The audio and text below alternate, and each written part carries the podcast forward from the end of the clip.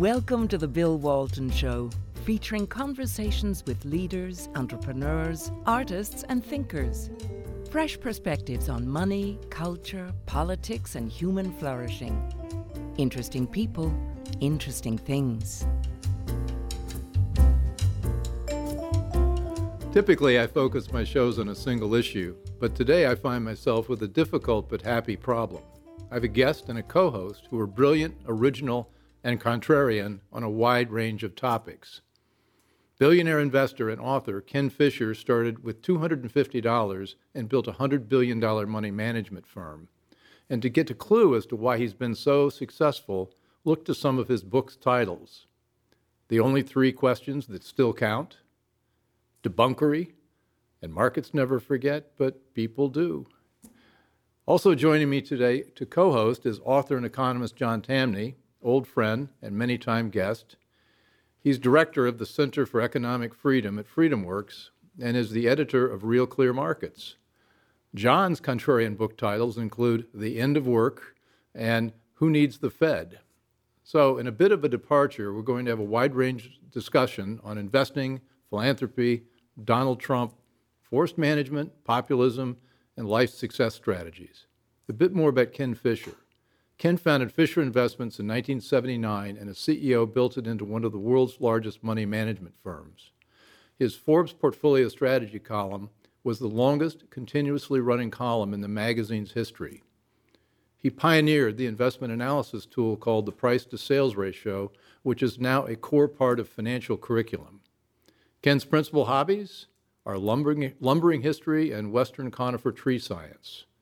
And along the way, without really aiming at it, Ken joined, joined the Forbes 400 list as the 200th richest American. Ken? John?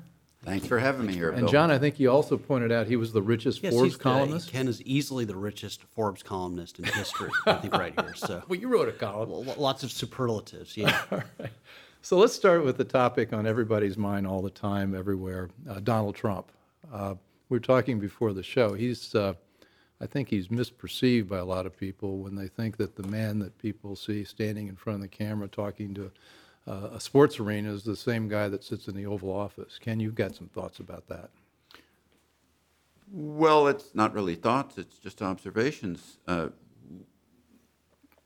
Trump has a quality that anyone that's actually kind of known him a little bit or more understands, which is that if he's in a group, like here today with us, just a few people, and we're just talking, uh, he's a very different persona than the one you see if he's on television or in front of a big crowd doing one of his rallies or whatever. The person that you see in a private interaction, and ev- everyone that I've ever known that's had these private interactions with him knows this, is a good listener, is well behaved, asks great questions, and people like. I have watched him go from that environment of a few people in that conversation out the door mm-hmm. to go see 300 people and like a light switch kind of put on the Donald Act. And I can't really get inside of his head to understand how and why that happens. But when he walks back from that crowd, he then becomes again the person that's in the room. Uh, you interviewed uh, Steve Moore? Steve Moore. Yeah, Steve had who, that uh, experience. has had that experience. Yeah. Uh, He listens. yes, he listens. He asks questions. He's actually thoughtful. He, I, I like to say that in public he comes off as Yeah. this kind of loutish character, and I don't know this to be true. This is an opinion, not a Mm-hmm. fact. Uh, I think that's a kind of a behavior that he believes works for him in politics. Well, he lights up an arena, that's for sure. Well, I, I had that same experience. I was at a rally uh, on the footsteps, footsteps, steps of the Capitol three years ago, when he, 2015. Thousands of people around, and I, I knew him from a previous, uh, from my previous world of finance, and I, I brought up a topic, and all of a sudden, the thousands of people disappeared, and we had a very private and intimate conversation I mean, intimate. It was, it was, it was talking about a friend of ours who died recently, and he was very moving about that, totally taking everything uh, that was surrounding us out of out of uh, out of the frame and focusing just on the conversation. And then, time to go on. Click, bam, he's out there, being the Donald. I don't know, John. What do you? I'd be curious along those lines. Was that your initial reaction to Trump? Did you read him as that right away, or did it, did it take time to see? Oh yeah, here's the rhetoric, and then there are different different uh, results coming from that are actually very polar opposite to the rhetoric. So, um, my perceptions of him kind of precede the mass rhetoric. And my perceptions of him, and I tell this people all the time, whether you love him or hate him, of which we got lots of people that do both, uh, rather obviously, um, you're going to be better off yourself if you just ignore everything he says in public and only focus on what actually ends up happening. That is, what, what so many people want is a president to behave in what they consider traditional matters uh, in ways that presidents have behaved in the past. Uh, it's perfectly obvious that that's not who uh, President Trump is, and and isn't going to be. And so, if you take the sort of uh, sort of traditional Republican establishment gentlemanly behavior persona that uh, was uh, never supposed to call anyone else a name or any of those kinds of things, um, and you're looking for that, you're not going to get it. Yeah. And in reality, uh, he's a form of an attack dog uh, in public. And whether you, you, you take all the tweets, if you just ignore what he says in tweets and focus on what ends up happening, you're either going to like him or hate him based on that stuff. And I, I know this because he's told me this. Uh, I mean, he told me this before he was president that if he ended up after four years having done things that most people thought of were good, he believed he'd be reelected. And he, he, he didn't define exactly what all those things were, but he said, if I, if I end up doing things that after four years most people, they're going to forget about everything other Yeah. than, the, than the good things. And my advice to people, whether you're uh, somebody that likes his politics or dislikes his politics, whether you're liberal, whether you're conservative, whether you're Republican, whether you're Democrat, doesn't really matter. My advice to people is ignore the tweets because 20 years from now, people aren't going to be paying attention to that much. And it doesn't really impact people's lives unless you want it to impact your life. And focus on what the outcomes are because that's the part that really matters. Well, as uh, I think somebody wrote some time ago, his enemies, they take him literally, but not seriously. And the people support him take him seriously, but not literally. And so you push past the tweets. I, I, I'm not, I, I, I mostly agree with that. I think there's plenty of people that support him that say the following, and I think you know this to be true. Yeah. I wish he was like this instead of the way he is. And my point is, I think that's a waste of time wishing. Um, you know, uh, Gingrich makes this point uh, that uh, he, he calls rabbits. I don't know if you've heard the Gingrich rabbit analogy. That that Trump likes to throw out rabbits, and by that, what Gingrich means is Trump throws out a rabbit, and all those people that get excited are like hounds and they can't stop themselves from chasing the rabbit and they go down chasing the rabbit down the path. Well, that frees the president to go over here and do this, whatever it is.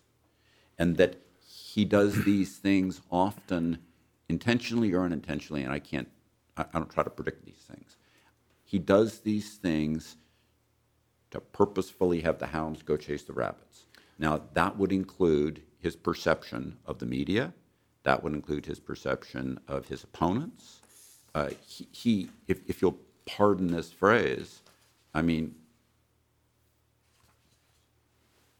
he drives his opponents batshit crazy. And I believe he wants to. Because when you're batshit crazy, you're not as effective.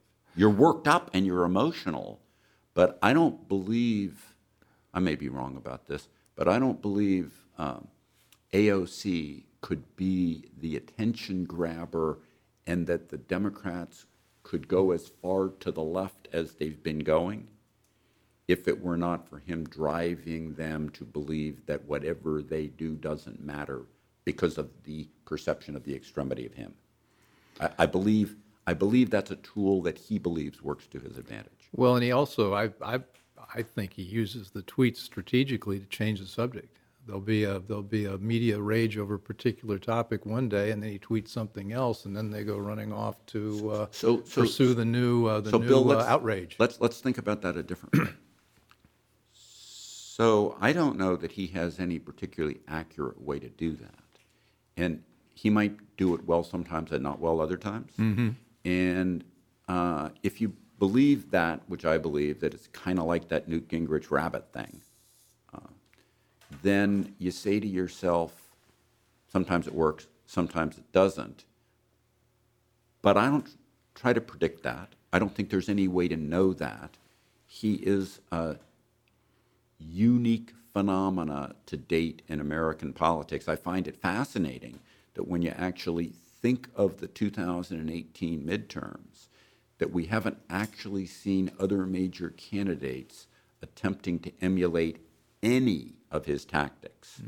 The big rallies, the social media, the way he did them. I mean, his 2016 campaign had a lot of unconventional features that worked, uh, and people don't much talk about those. Uh, you know, the last 72 hours in Michigan were for him a breathtaking event, set of events, I should say. And nobody anticipates those things. And I don't see anybody else imitate those things. I find it fascinating that nobody imitates. And I go back to this point that I've said to John, uh, which is that humans are slow to learn. And Trump's modality is sort of a new modality on the political scene in America in terms of strategy and tactics. And campaign managers and what have you are still kind of stuck in their ways. He, he's, he's had some big successes in campaign activities that people still don't kind of say, gee, I wonder if I should try to do that one. That one there, that I bet I could do that. Well, that's that's stylistically true, but it's also hard to imagine anybody else getting away or doing what he does. He's a, you know, ten years, fifteen years on the reality TV show gives you a certain touch that most politicians lack. There are But- a lot of people that have got uh, celebrity from TV and couldn't pull off that stuff. Well, that's that's true, but they also didn't build Trump Tower, so he's got those two things going. Yeah, John. What if Trump had run as a, a- on a platform, you're getting robbed by that dollar that, that the U.S. Treasury is constantly weakening. Your paychecks don't stretch as far because they've got tariffs on certain goods. Uh, these regulations, you're asking the untalented to police these businesses. My question is, is if he had run with his personality as a libertarian, do you think he still wins? Did the personality win or did the policies win? Is I guess is my question. I, I personally believe he did a very good job in 2016 of saying, here are some issues where I can get people to be excited about that people before didn't much get excited about. And those people didn't go and vote. And I can appeal. But a lot of his tactics were just brilliant. I mean, the, the part where in rallies he would get people to take a picture and do social media to 30 of their friends. And you, you get 30,000 people there and they communicate to 30 of their friends. That's better than being on any TV show. What's your sense of how deep his beliefs run? I I don't was know. in- I was in the camp that thought that he'd picked up the conservative playbook talking points and maybe some of the social conservative talking points, for example, uh, abortion or whatever, and was using those to get elected, but I wasn't, we weren't sure what would happen after he won, whether he'd stay on those policies. And it turns out he did, he has, and he's brought about all the things that he said, not all, but a lot of the things he said he was going to do. I never try to predict him. I don't believe I have any capability to predict him. I believe I have an ability to observe what actually ends up happening. And, and that's why I don't get carried away with trying to take a tweet and then from that extrapolate to an action because I just don't believe there's anything there. Well, we, we, you know, we were trying, we were trying to predict him, and uh, uh, most of us weren't sure whether he was going to follow through, and he has. So I think that's something that's going to work for him in 2020. Well, sh- surely that's true in this way. If you Yeah. just think through t- the 2016 campaign, uh, there was almost no one uh, in Congress that supported him. They were all, you know, absolutely of the view that he was going to be a down ticket disaster. Yeah. And in fact, he was not a down ticket disaster in 2016. And in fact, now lots of them, because of exactly what you said, Bill, most of them do support him. So he has support bases he didn't used to have. Uh, the, the question that you have to wonder when you look at 2020 in a different way, and I don't know the answer to this, is those that kind of never voted for anybody because they didn't really see a candidate that mattered to them but voted for him, do they still feel that way truly? And I don't believe you can measure that correctly. We, we won't find that out until 2020. No, that's true. Uh, but I but it- in, in terms of your our world, which is the investing world, I, mean, I believe he's been good for markets, good for business, good for investing. Uh, what's your view? So people, in my opinion, always want to put too much blame or credit on presidents. I don't believe presidents are as important as people think they are. I, I do. Do I believe they're unimportant? No. But do I believe they're as important as most people think they are? The way I view investing kind of starts with a global top-down view. I don't believe that America, as 23% of global GDP, really can go a different direction from the rest of the world. And I believe the world tends to go in a direction, and I tend to think of almost all things global first, and that America, the biggest and the best country, still fits into that puzzle. So, do I think things are going pretty darn well? Yes, but for example, there's way too much focus on things like the U.S. central bank without actually getting the concept that the U.S. central bank is a player in a global monetary world and that it's the global monetary world that really matters, not so much the Fed. That the Fed's a player, but it's a secondary player to the global totality. And I, I think people miss that. They want to they want to put too much emphasis on the president for good or for bad. Well, the president does. We talk. There, there's monetary policy you just mentioned. There's fiscal policy, tax regulation, so on and so forth. He's done some good things on on taxes, not small steps, not something large. Regulation, he's chipping away at. He's he's appointed some good judges that would be The- the- the supportive main- of market. the- the- if you are a conservative, the main thing you're really going to like is his judicial picks and his success with the judicial picks. Mm-hmm. Part of which was set up by Chuck Schumer, of course. Well, he helped with the. with- We got rid of the uh, nuclear option. Or, Yep. ec- yeah. Without without Chuck Schumer's help, Mitch McConnell couldn't have done what Mitch McConnell's done, and that was, of course, unintentional. But the reality is, uh, at this point in time, uh, when you look at the federal benches, there, there's never been this high a percentage of replacement by any president ever. And most conservatives would say that the picks have been pretty darn good. Mm-hmm. Well, the, I think he's done Which something long- else. which I- lasts a I- I- long I time. think, I think just the rhetorical leadership he's provided for the private sector, for the business community, for entrepreneurs has been terrific. Let me let me Because argue- we, we, we, we went through eight years where entrepreneurs were, were told you didn't build that. Yeah, but let me let me let me argue against the benefit of the president in, in that regard. An awful lot, not all, but an awful lot of what you believe the president's done that's good, the next president can just as quickly undo, assuming that he has a, a little bit of help from Congress. But if we get a president that wants to go the other way, uh, all of the executive order stuff and what have you goes back the other direction if they want to, if that president wants to. The president, th- th- this president's done things that a conservative would like, many of which, if, let, let, me- let, let me describe. It cuts that both different- ways. Well, Yeah, but it but, but but but what you're s- uh, I agree. I mean, I think Richard Nixon said the problem with politics is there's no permanent victory. Is that you win you win one election, then you got to go right back and fight Let's- the next let- one. let- and let's then- say- let's yeah, say- yeah, it can be undone, but let's let's say let's say you're um, a conservative, and you hoped that the president would effectively drain the swamp, a campaign discussion. Uh, if you think about it, the way I would envision a swamp, and I, I actually had this conversation with John back in the day. if you got a swamp and you want to drain it, you need to bore in some big holes with screens so they don't clog up. And, and you can't actually see what those holes are that have been drained.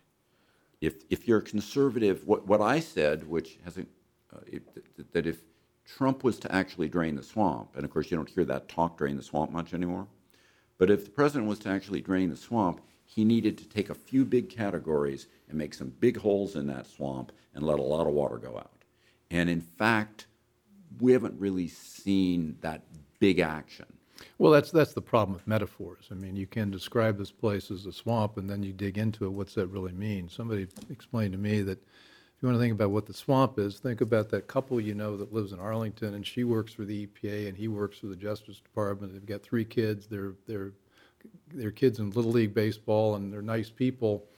That's the swamp, and you've got hundreds of thousands of people millions of people depending on this thing. There are all these human relationships that are not going to get changed. And I don't know where you drill the hole. It's very hard to do that. So the way you would drill the hole is when he had both chambers of Congress, you would have passed legislation and signed it that said, I'm making this up. We take Department X and we gut their budget by, you know, this big number. Right?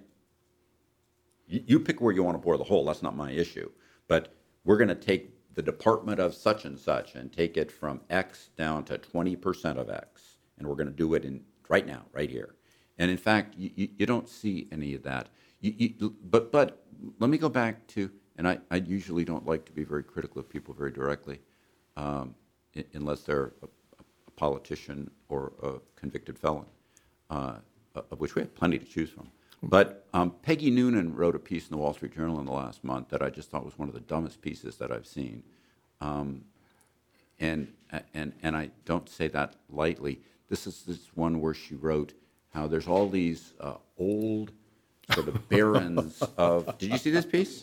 Yeah. The old barons of. uh, Sarah, my wife, is off camera, and she exploded when she read that. That was just these that was just the and- dumbest and- article and- ever. and he had this opportunity to win over the old barons of Washington D.C. Oh, yeah. And you sit there and you say to yourself, how do you win over the old barons of Washington D.C. and hope to claim continuity of a base that sent you to D.C. to drain the swamp? Yeah. because those people are inherently. He, she describes sort of the uh, former retireds, 80 year olds, hanging around having lunch in their clubs and at uh, designated restaurants. And, and, and he's, why, why, did, why do you need to win them over, number one? And number two, if you won them over, the things you'd have to do to win them over would disenfranchise that um, Harley Davidson motorcycle rider that never voted for anybody before but came out of the woodwork in 2016 to vote for Donald captured. Trump. He would have captured the Jeb Bush vote, Yeah, or maybe the. Mitt Romney vote. Exactly. About 35, 40 percent, if that. Something like that. Something that like was- that. But but but Yeah, I, I, wa- I wanted to, I wanted to, I wanted to interview her in response and say, please name me these people who are talking about Zbig at the club. It was the most ridiculous thing I'd ever read, and it was wholly counter to what to what Trump was supposed to be about. Uh, which leads to me. Here's okay. but, but but but if you go back to Bill's point, John, the man gets elected, and a lot of people said we don't really know what he's about. So maybe he is going to be about trying to do that or some other thing. And and the fact of the matter is, I go back to if you're looking at 2020, he's got to put together. He can get new voters he didn't have before, or not, but he is going to have a harder time if he loses those voters that he had before. And all of everything you read about him says that he's done a pretty good job of holding on to his base even when he's not popular. Mm-hmm. But you win over the. It's really hard, in my opinion, to win over those the people she Peggy Noonan was talking about in that article and hold on to your base. And you're not going to. Uh, it, it's. I once explained it to a writer who said, "I want to convince people on the left," and I said, "If he, if North Korea versus South Korea doesn't convince you, don't think that this op-ed you're writing right now is going to change the, the debate. You know, you're trying to you're trying to win over the people." Maybe on the edge, but you're not going to win over the extremes. And he wasn't going to win over these people who talk about Zbigniew Brzezinski. It was just the most ridiculous thing. It just so lead, leads to my one two businessmen right here. I always had a problem back in the Obama years. Well, Obama doesn't like business enough. And my reaction was, well, it's not the president's job to like business. And uh, it kind of getting to your point, I'm concerned.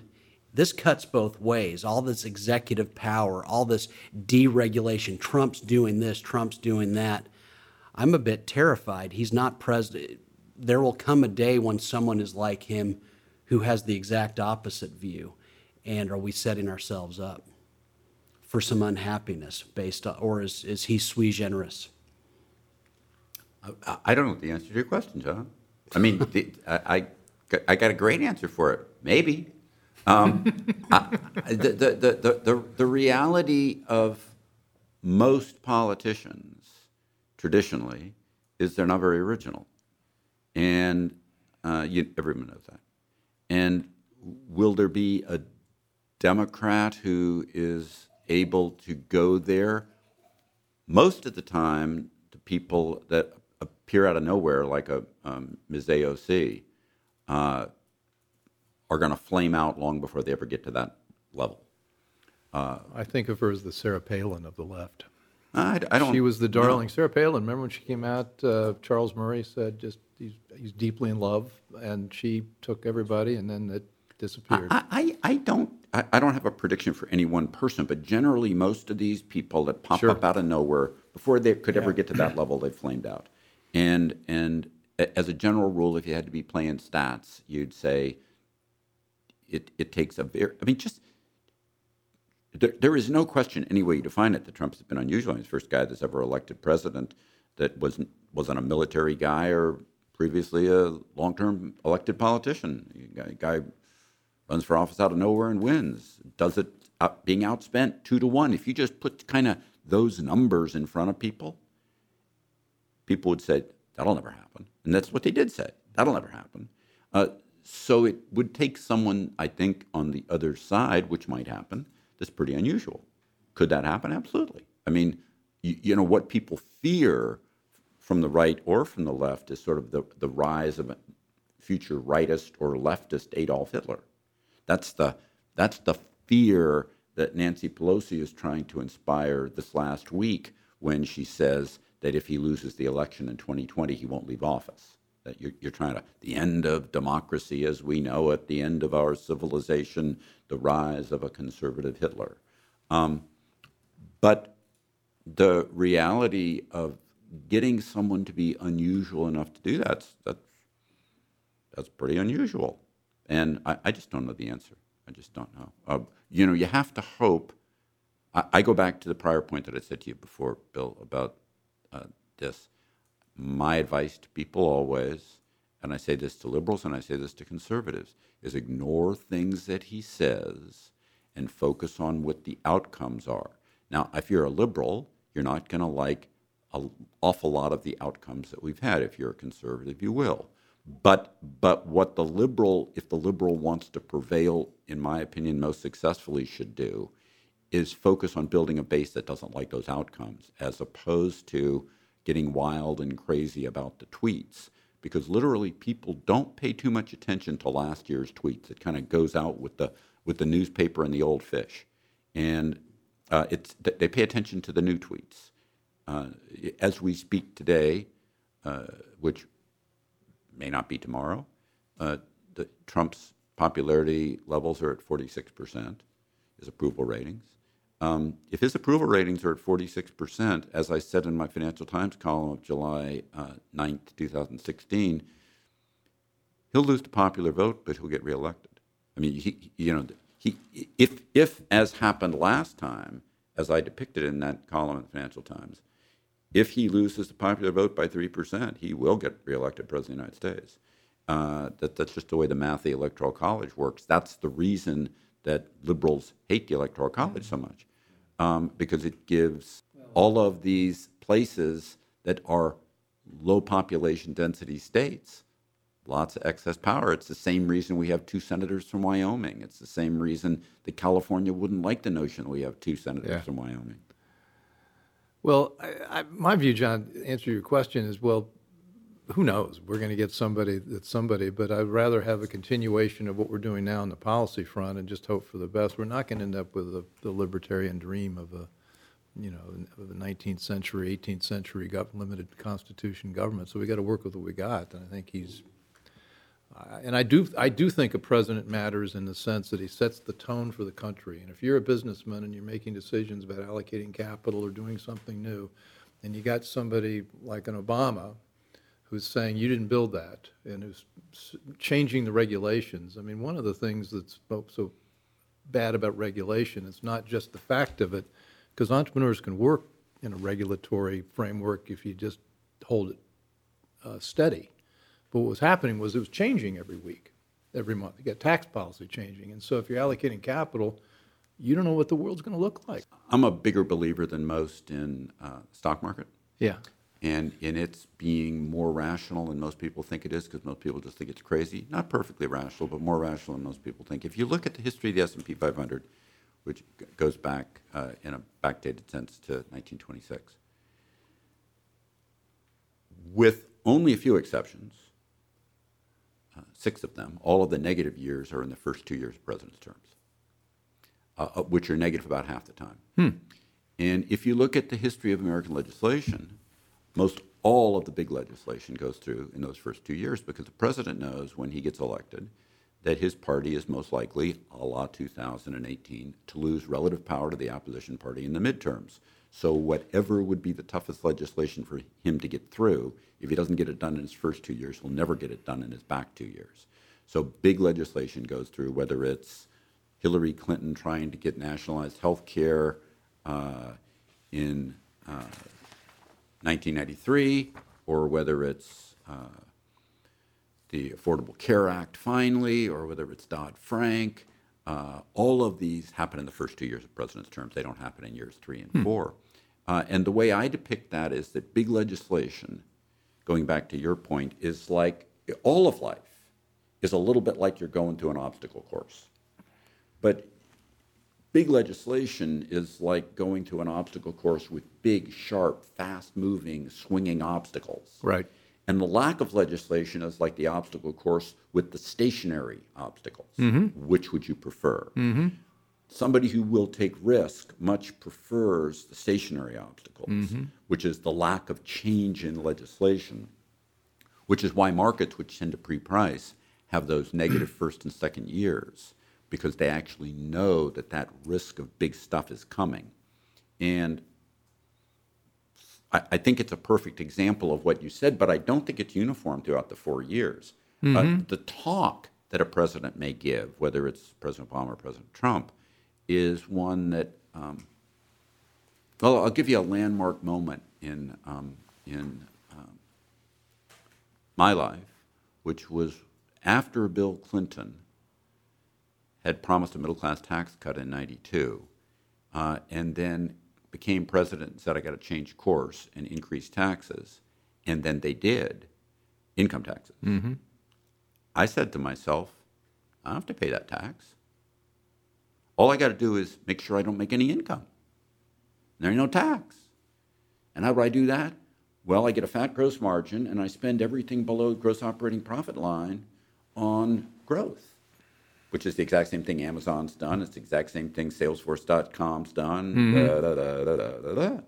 And you sit there and you say, This way, I don't pay any income tax and I can outweight this. And people could outweight Barack Obama. And my point to you, if you uh, like or dislike President Trump, is people can outweigh President Trump. That's the that's that's if you like him, that's the bad news. If you don't like him, that's the good news. And the reality is, if you've got a view to build a business, you know, you said if you build this business, Trump, Obama made that point. You didn't build this business. Right.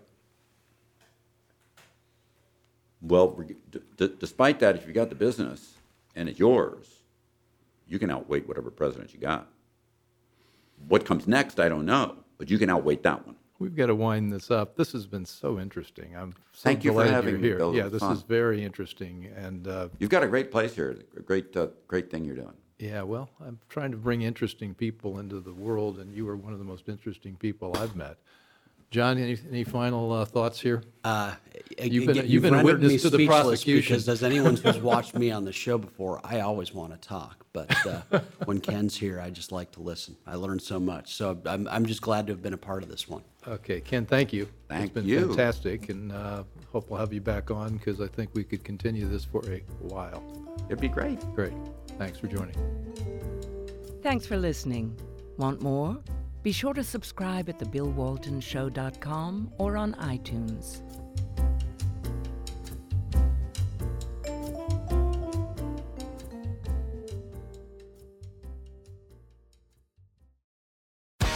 Amazon is hiring near you. Earn a competitive wage and start as soon as seven days. No resume or experience required. Health and safety are a top priority with all of our roles and sites, and Amazon is taking precautions in our buildings to keep people healthy. Go to amazon.com slash apply. That's amazon.com slash apply. Amazon is an equal opportunity employer.